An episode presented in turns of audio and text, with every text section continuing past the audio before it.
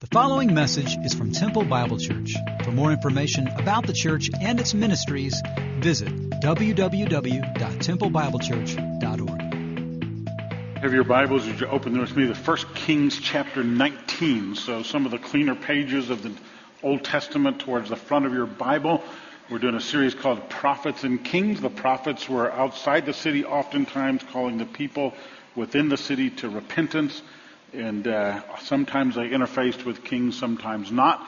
We've taken a look at uh, Moses, then Saul, then David, then Solomon, and now we look at Elijah and Ahab. I don't know if you guys missed what happened up here. I accidentally uh, hit one of the trays and knocked some bread all over the place, and reminded me, you know, there are all kind of weird things that happen in church when you're up here and you get to see a lot of folks. And I got an email, I don't know, about uh, six months, maybe a year ago, and it was a new family who had visited TBC, and uh, they came from a background where everybody came forward to get communion, and the trays started coming down, and the little boy turns to dad, "I'm going to like this church, Dad. They pass out snacks in the middle of the service." so, you never know what's gone through somebody's mind when you are doing that. 1 Kings chapter 19 verses 1 through 3. Now Ahab said, told Jezebel all that Elijah had done and how he had killed all the prophets with the sword. What had happened is, in the previous chapter, Elijah had uh, gone up against Baal, and over 450 prophets of Baal were killed by Elijah and his allies. So Jezebel sent a message to Elijah and said, So may the gods do to me and even more if I do not make your life as the life of one of them by tomorrow about this time. Elijah, I'm coming after you. And may the gods kill me if I don't kill you first. So Elijah did what? Look at verse 3. So Elijah was afraid, and he arose and he ran for his life. Father, as we look at Elijah, after significant spiritual victory, he's a man filled with fear and on the run. Father, there are times too when our lives are just like that. When we see that you are greater than everyone and anything else, but we run in fear. So we pray this morning that you touch us in deep places in Jesus' name. Amen. Fear. Elijah was afraid after great spiritual success covered with fear. We're all afraid at times. I, I read this uh, this uh, true account of something that happened out of DFW just recently. Uh, an American Airlines flight was taken off. American Airlines flight 293, which was headed nonstop to Los Angeles. And after the the pilot came on, said, "Ladies and gentlemen, this is your captain speaking. Welcome to flight 293, nonstop DFW to Los Angeles. The weather ahead is good. Therefore, we should have a smooth and uneventful flight." And he talked about the seatbelt. And then he said, "Now sit back and relax." And the next thing they all heard was, "Oh no!" No from the captain. And then it went silent. And then a few minutes later, he came back on the intercom. He said, ladies and gentlemen, I'm so sorry if I scared you earlier, but while I was talking, the flight attendant brought me a cup of coffee, spilled the hot coffee on my lap. You should see the front of my pants. Passengers in the coach stood up and shouted, that's nothing. You should see the back of mine.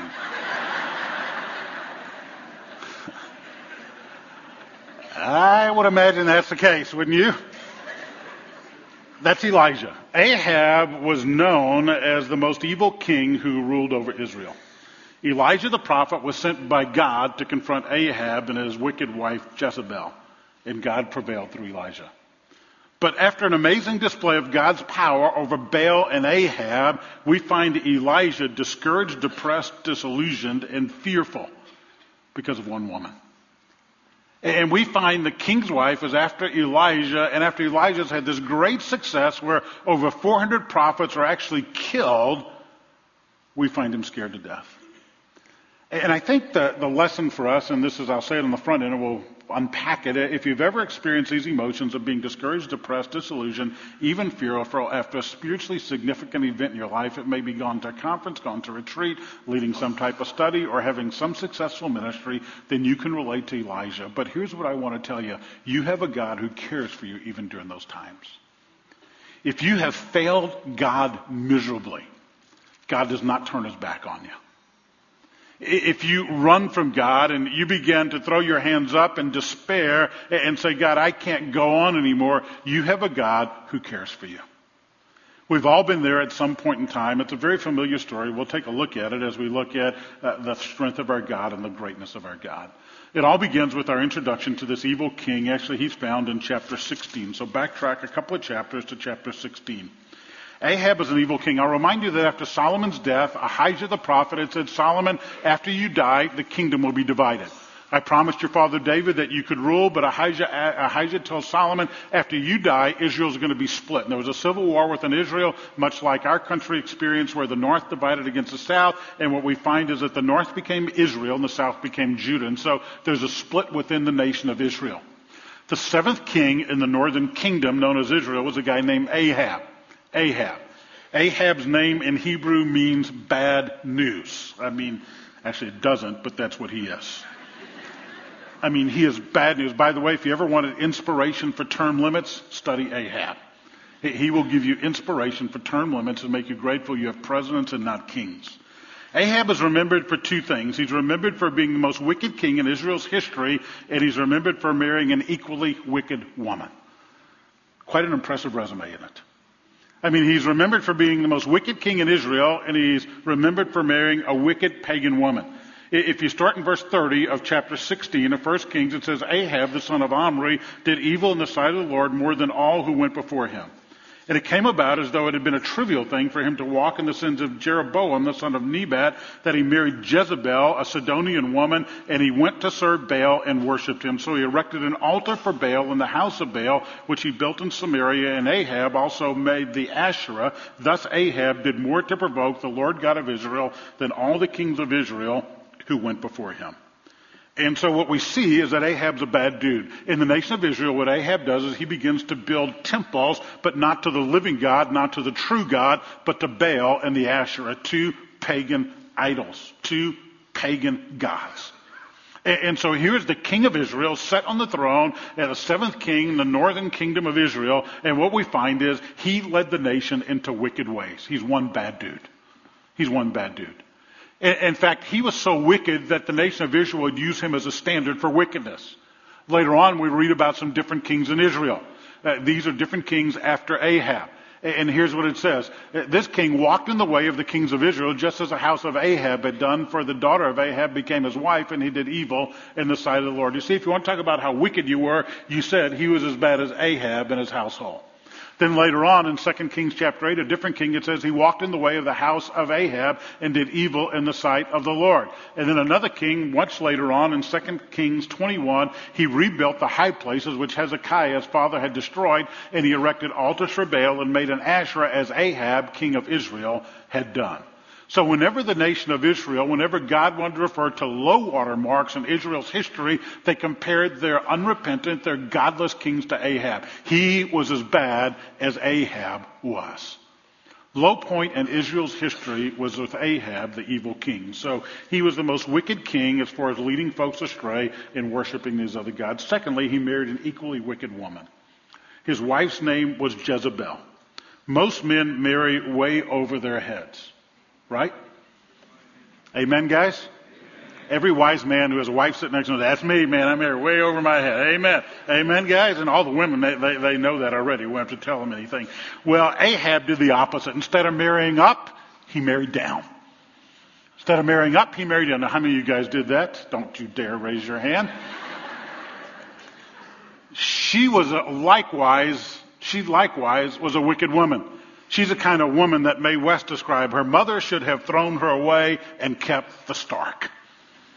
That's one bad woman. And she, she was actually a, a, a woman who uh, turned not only her husband's heart away from God, although he didn't need much help, but she turned the nation away as well. Together, they brought pagan worship, and especially the worship of Baal, to its zenith in Israel's history. Quite an impressive resume, isn't it? Well, it's into this setting that Abraham speaks. He's a courageous prophet. I'm sorry, that Elijah speaks. Elijah is called to speak into the life of Ahab and Jezebel. He's called to introduce them to the, the, the, the, real God, the true God, and to call them to repentance. The background to all this is in chapter 17, verse 1. Elijah the Tishbite. By the way, you know, being a, that's not a great last name. You're Elijah the Tishbite. Anyway, He was a Tishbite. He's one of the settlers of Gilead, and he said he was sent, he sent to Ahab. Now, I remind you that the Hebrew word for prophet is nabim. It means to bubble forth. So the prophet would bubble forth that which God placed within them. So he goes at God's direction to confront, to confront Ahab, this wicked king. And he says, As the Lord God, the God of Israel lives, before whom I stand, surely there shall be neither dew nor rain these years except by my word. Specifically, it's going to be a little bit more than three years. We went through a drought last year in Texas. Actually, it lasted a little bit over a year. And we know what it's like to be in drought conditions. Elijah steps in to the throne room of the king and says, I want you to know God has given me a word. The word is this. For the next three years, there's going to be drought in the land. The purpose was to discipline them to draw them back to God. And so God sends discipline upon the king and the queen, upon the nation, so that they might turn to him in the midst of that. And so drought comes, but rather than turning to God, they turned away from God. In fact, if you jump ahead to chapter 18, there's another prophet named Obadiah. He goes to meet Elijah. Elijah disappears for three years. God provides for him. There's drought in the land, and Elijah resurfaces after three years at God's directions. God's direction. And uh, during those three years, bad things happen. Rather than repenting because of the discipline that they are undergoing, they seek revenge. If you look at chapter 18, verse 13, Obadiah says, Has it not been told to, you, told to my master, talking about Elijah, what I did when Jezebel killed the prophets of the Lord?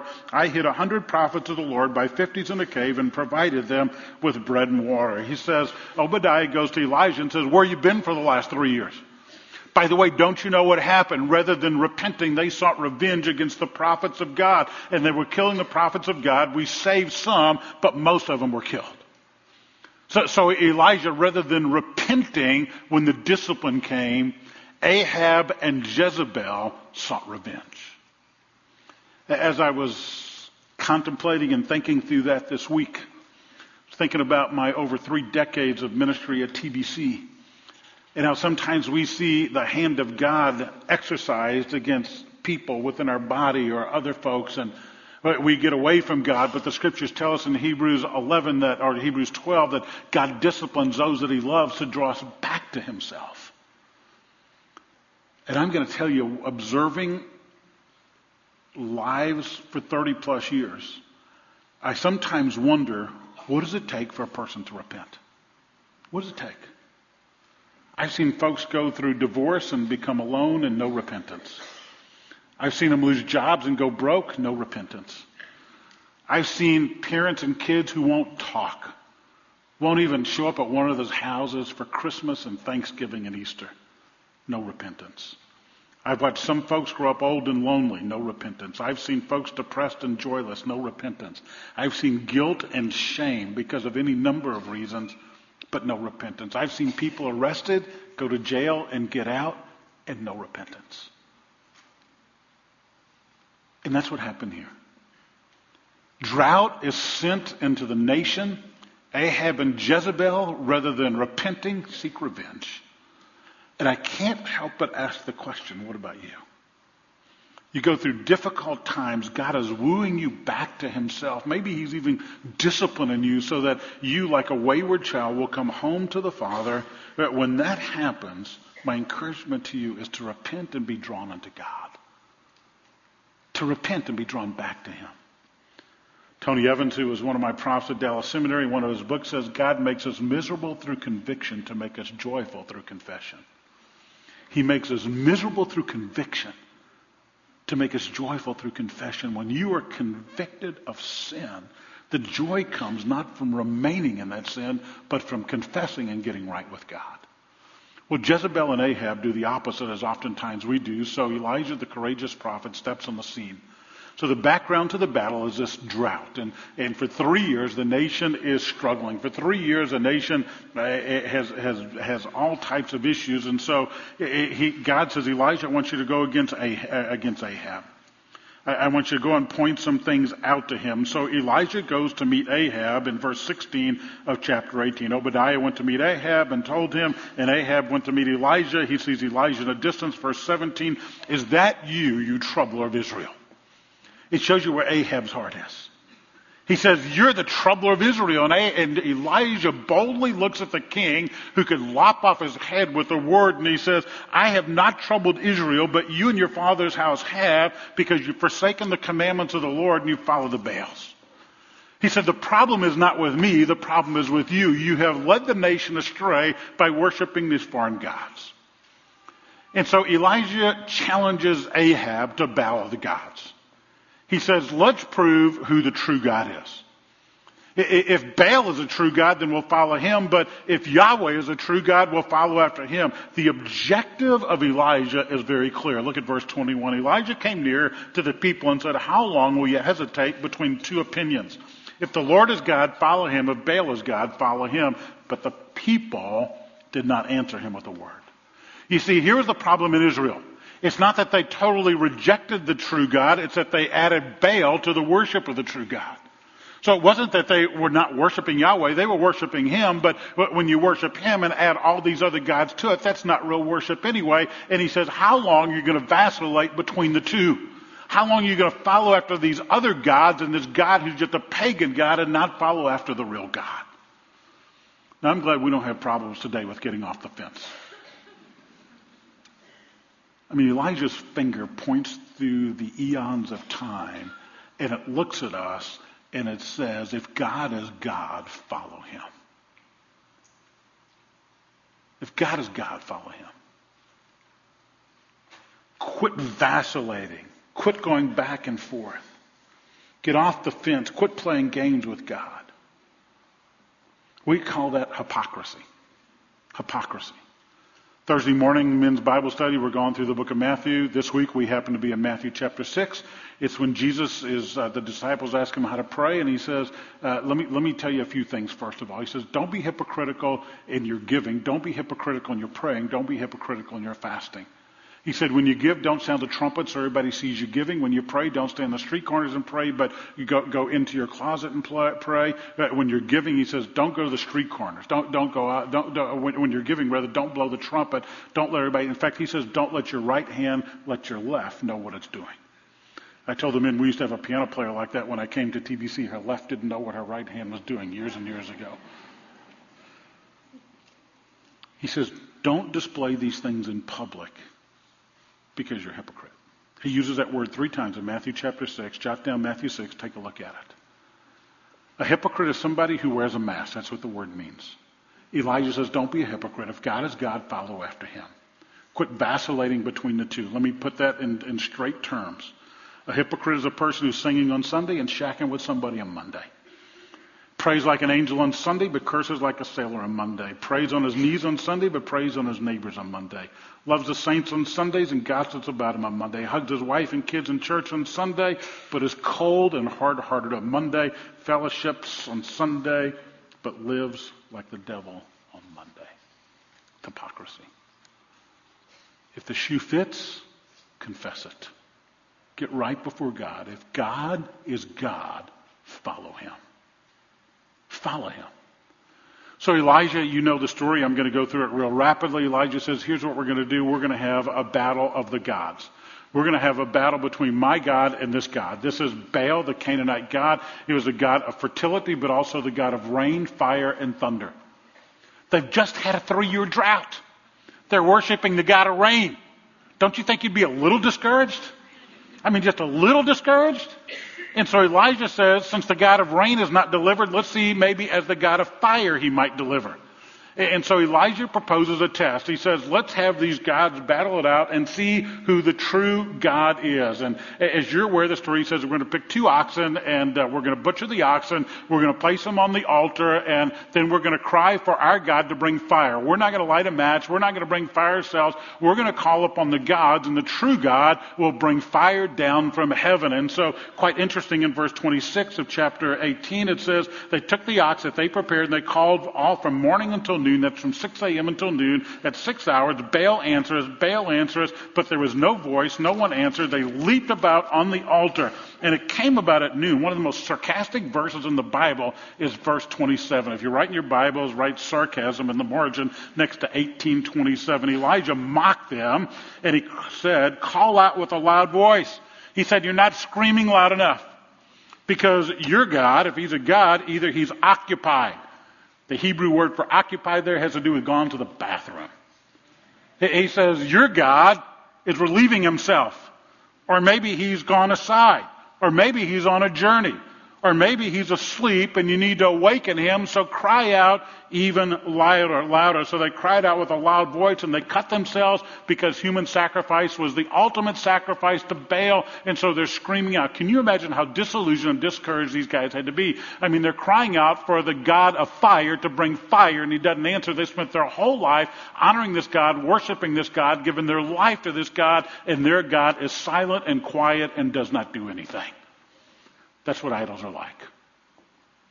In the Psalms, it says this their idols are silver and gold, the work of man's hands. They have mouths, but they cannot speak. They have eyes, but they cannot see. They have ears, but they cannot hear. They have noses, but they cannot smell. They have hands, but they cannot feel. They have feet, but they cannot walk. They cannot make a sound with their throat. Those who make them will become like them, everyone who trusts in them. Those who make them will become like them. You become like the God that you worship. Become like the God you worship. And these Baal worshippers and these Baal priests were like their God. And so what happens? Elijah calls down, the God of heaven brings fire, everything is consumed, the oxen are consumed, even the stones around it are consumed. That's after he's had 12 buckets of water poured up on the altar. He says, we're going to have a good old fashioned barbecue. We're going to call from God to, to bring fire from heaven and to show you that he's a true God. We're, we're going to flood this place with water. And so they flood it with water. God sends fire from heaven and it's all consumed and the people cry out, the Lord, he is God. God. The Lord, He is God. The Lord, He is God. And then they chase after the prophets of Baal and they kill them all. And we say, man, this is a great story on the power of God and, and, and the omnipotence of God. And, and this is a big God story. When we think, when we have faith like Elijah, it's amazing what God can do and we recognize and see the power of our God, the sufficiency of our God, the might of our God. And we close our Bibles and go home. I mean, it's a great story about God. It's a big God story. In fact, a number of years ago, about 12 years ago, we did a doctrinal study, much like we did this summer. And when I was teaching theology proper, that's a study of God the Father, I use this text to show many attributes of the Father, to show His power, His might, to show what God can accomplish. And this is a great story about Elijah's faith. If we could close our Bibles and stop right there, it'd be great. The problem is the hero that he is in chapter 18, he becomes a zero in chapter 19. I mean, he goes from the peak to the depth of the valley.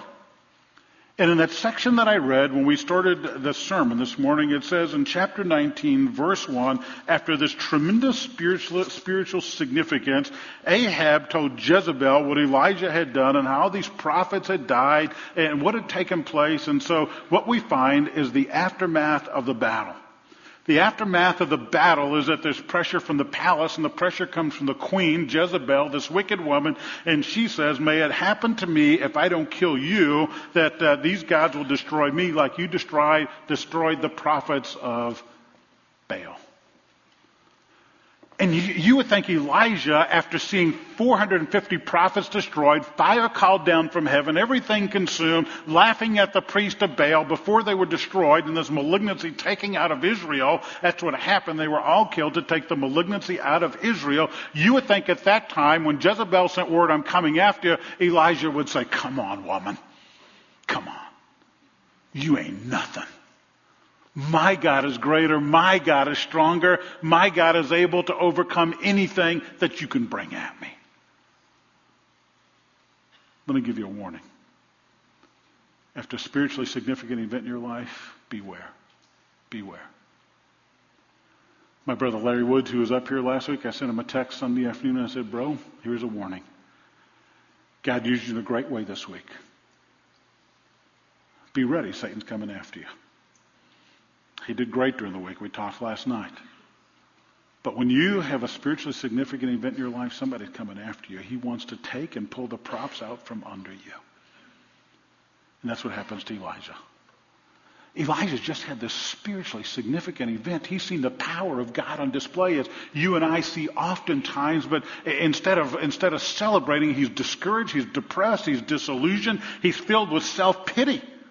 I, I mean, there's pressure from the palace, and after that pressure from this palace of despair in the desert, look at verse 4. He himself went a day's journey into the wilderness, sat under a juniper tree, and, and he said, It is enough now, O Lord, take my life. I am not better than my father. He said, God, just kill me. By the way, if you study the prophet Jonah, which we will a little later, it sounds just like Jonah, doesn't it? God, just kill me. Spiritually significant event in Jonah's life. Everybody in Nineveh repented from the pauper to the palace. And what does Jonah do? You find him at the end of chapter 4. He's out there in a, in a pity party saying, God, just kill me. And two times in this chapter, verse 10 and verse 14, Elijah says, I'm by myself. I alone, I, am the only one left. I'm the only one left. And God reminds him, you are not the only one left. In verse 18, he says, there's 7,000 others in Israel who haven't worshiped the Baal. You're not by yourself. And more importantly, I am with you. In fact, I will show you my presence. Elijah failed miserably. You know what God does when we fail? He doesn't kick you around like you're some piece of trash. What he does is he sends an angel to minister to his fallen servant. In the midst of despair, God cares. I failed God miserably, you failed God miserably. He's wallowing in self pity. I mean, he's having a pity party like you've never seen before. Some of you are doing that right now. Look at me, look at my circumstance, me, me, me, me. And the problem is when you fix your eyes on me rather than him, you're going to feel that way. So God says he sends an angel. First angel comes about and uh, he feeds them. Look at verse 5. He lay on a juniper tree. The angel says, Arise and eat. And he looked and there was bread and a jar of water. So he ate and he lay down again. Rather than going to do what he's due, he lay down again. Second angel came, said, Arise and eat. I like it when angels come. They bring food and water for you. So angels are good people. but it's a display of God ministering to his fallen servant. God whispers to him. He takes him to an interesting place. He takes him to Mount Sinai. Look at verse 8. Same place where he had taken Moses. And so you've got this parallel between Moses and Elijah. Verse 8, he takes him to Horeb, which is Sinai. When Moses was at Sinai, God revealed himself in power and might. But this time, he speaks to Elijah through a whisper. You drop down to verse 14, and he said, I've been zealous for the Lord. I alone and left. And God had spoken to him and said, You are not alone. Here's the point don't despair when you have a great God who cares. Don't despair. Some of you gone through desperate things. Some of you struggling with all kinds of things. You may be like Elijah, disillusioned, desperate, depressed, defeated, and fearful. You've got to get your eyes off of your circumstances and onto Him. You see, when your eyes are on your circumstances, you will despair. When you fix your eyes on Him, when you fix your eyes on Him, in the midst of any trial, any event, even after spiritually significant times, even during those times, you've got a father who cares for you. He sent angels to care for him. He himself cares for you. There's a young man in our body. Andrew, you're out there somewhere? Come up and join me. There's a young man in our body who had an opportunity to despair. He went through a very trying time. And in the midst of that, he recognized the sufficiency of God. Not that he didn't have a moment or two when despair set in. But would you welcome Andrew Jameson, one of the young men here at TBC?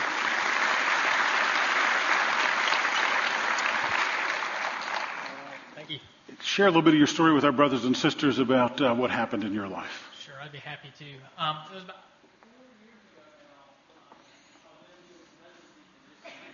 city, and um, got hold it way close.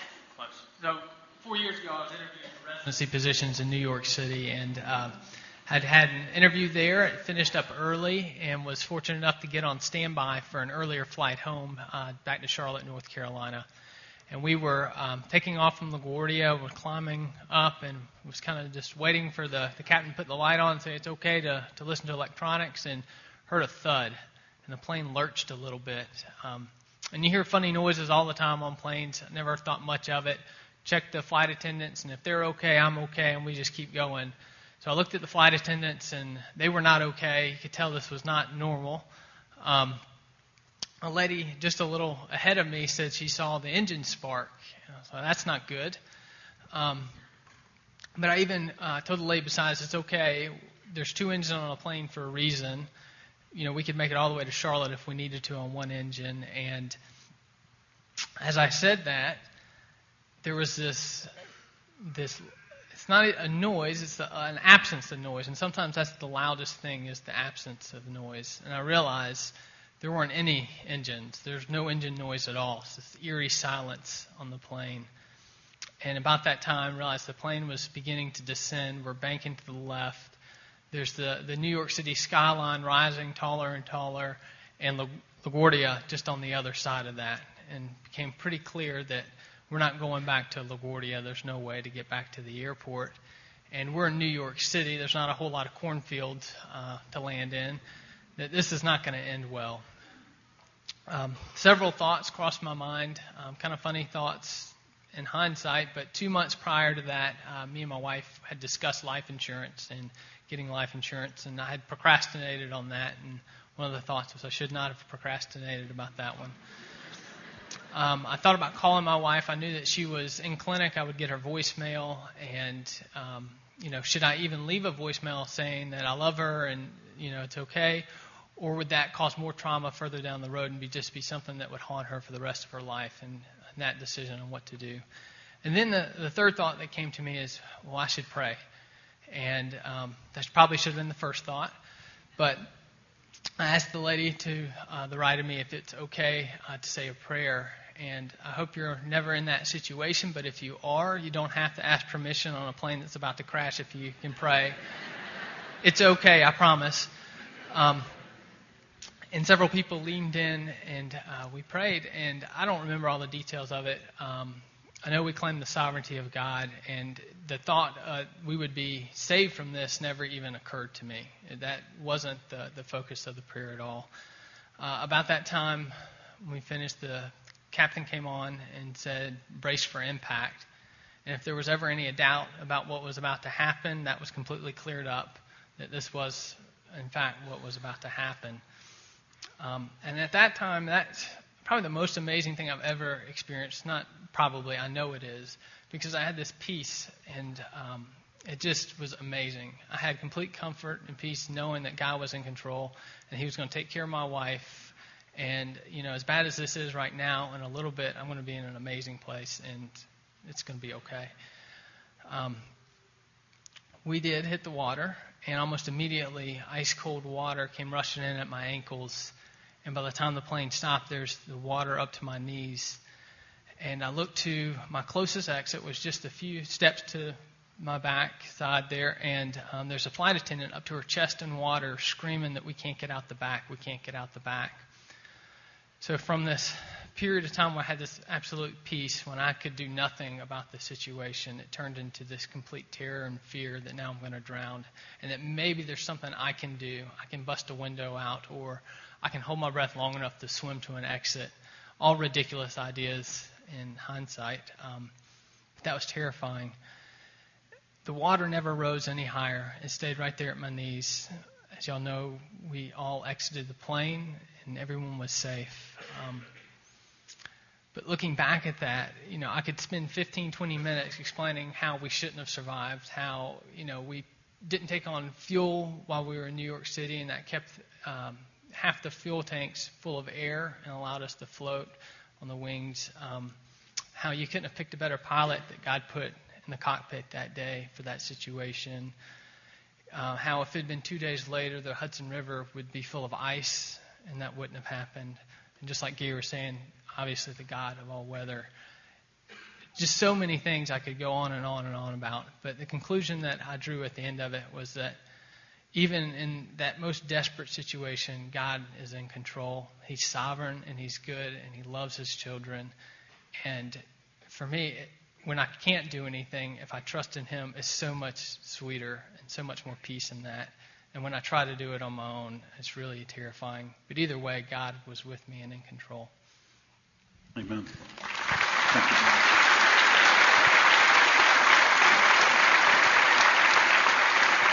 That would have been that would have been an opportunity to despair. Would you agree?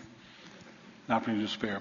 But you've got a God who cares. Our God is greater. Our God is stronger. Worship team, would you guys come up? He's mightier than any. You eventually made that phone call back to Jennifer, didn't you? I did. T- tell them that story. That's a, So when we when I got on the raft, I still had my phone with me, so I um, made a quick phone call back to her just to nip it in the bud. Knew this was going to make news and didn't want her to be concerned about it. So uh, the voicemail left on her on her phone, I wish I still had it. Said, "Hey babe, plane just crashed. I'm okay. I'm in the river right now. I'll call you when I get a chance." If, if it ever happens again, Jennifer has told me that I'm supposed to say I'm in a raft in the river, not just in the river. But thank you, brother.